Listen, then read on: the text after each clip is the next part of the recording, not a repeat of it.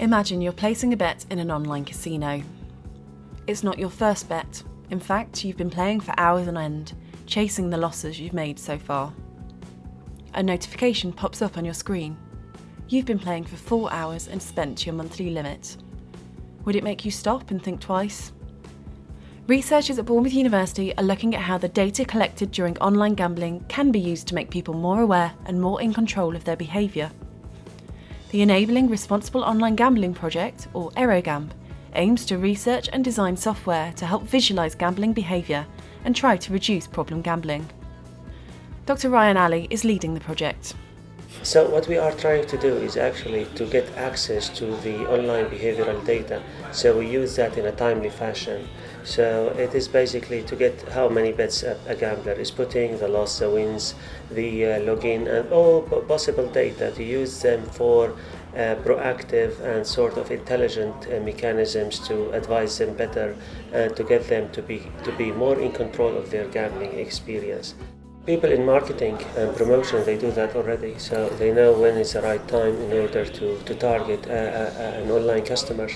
And what we simply are saying, well, would you please give us the same power, the same ability to access the data so that we use it in quite liberal style to make people more aware and more in control of their uh, experience. And yeah, artificial intelligence and data mining, profiling, and all these technologies are available in both ways, both for marketing and also to advise people to, to be more in control. Around 430,000 people in the UK can be identified as problem gamblers. Compulsive gambling can harm health and relationships as well as leaving people in serious debt. It's thought only a small proportion of problem gamblers seek help for their addiction, and so the scale of the problem could be much larger. Josephine Holloway's son Daniel committed suicide after struggling with gambling addiction. Daniel started just before he was 17, so we'd had quite a few years of it. He was 35 when he died. Um, but the last 18 months of his life, it was online gambling. Uh, as he said, it was just another level and um, obviously overwhelmed him. At the time, there was a gambling review on, but they were only looking at fixed odds betting terminals.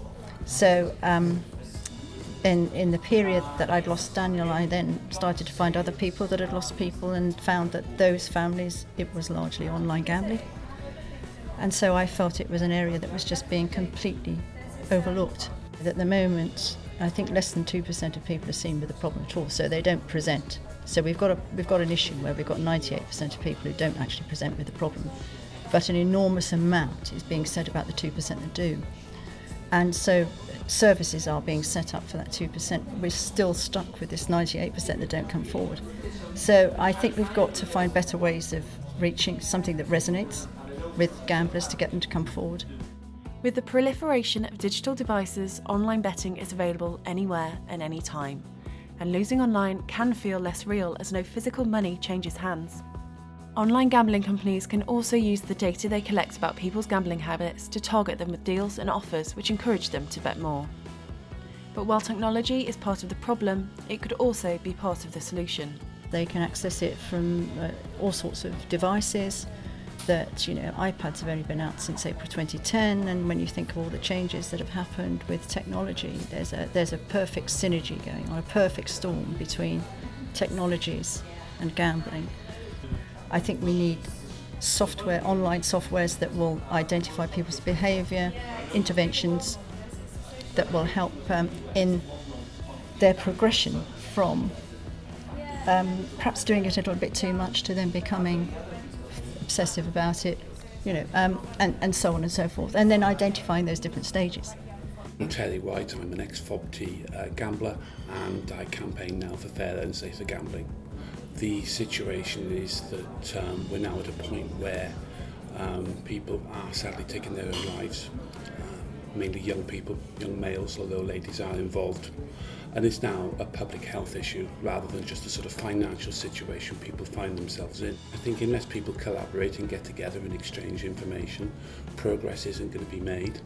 And particularly, you know, teenagers are not going to get the helpful information that they need to make an informed decision because gambling is a very dangerous um, um, thing to get involved with. This would flag it up for you visually to see, oh look, there you are, there's an amber light and it says that you've played a little bit too long. Go and have a coffee, go and sit down, recalibrate. You may still go back and play the game, but at least you've had a refresher from it and stopped that deep intensity, which at the time is important for you to flatline out of that sort of uh, direction you're going in. The EROGAMB project is part funded by charity Gamble Aware, and prototype software is being developed with feedback from gamblers themselves and campaigners like Terry and Josephine. The hope is that online gambling companies allow the behavioural data they collect to enable gamblers to be informed and equipped to control their gambling. The project is in its final stage now. We develop a manifesto, a charter for the gambling industry in order to, uh, to basically support our vision. We also develop a software prototype as a, a proof of concept, basically, it's working fully, and we will take that uh, software and uh, review it together with real world gamblers to say, well, do you like to see something like that? If they like to see something like that, then we have additional evidence why the gambling industry should provide that kind of, uh, of facility. Um, but it isn't a trivial matter. Uh, we're hoping to persuade government to make changes to legislation simply to make it safer, not to stop people gambling and having fun, because if somebody is able to control it, then that's fine and it is an acceptable part of society and always will be. But when it goes out of control and it's badly regulated, then they at least need better information to make more informed choices about what they do when they actually go into a betting shop or log online and then decide to commit themselves, both financially and physically and mentally, to this particular game. I think software has been part of the problem, but I think it's also part of the solution. So it's a, it's a wonderful thing that we've got people even looking at it.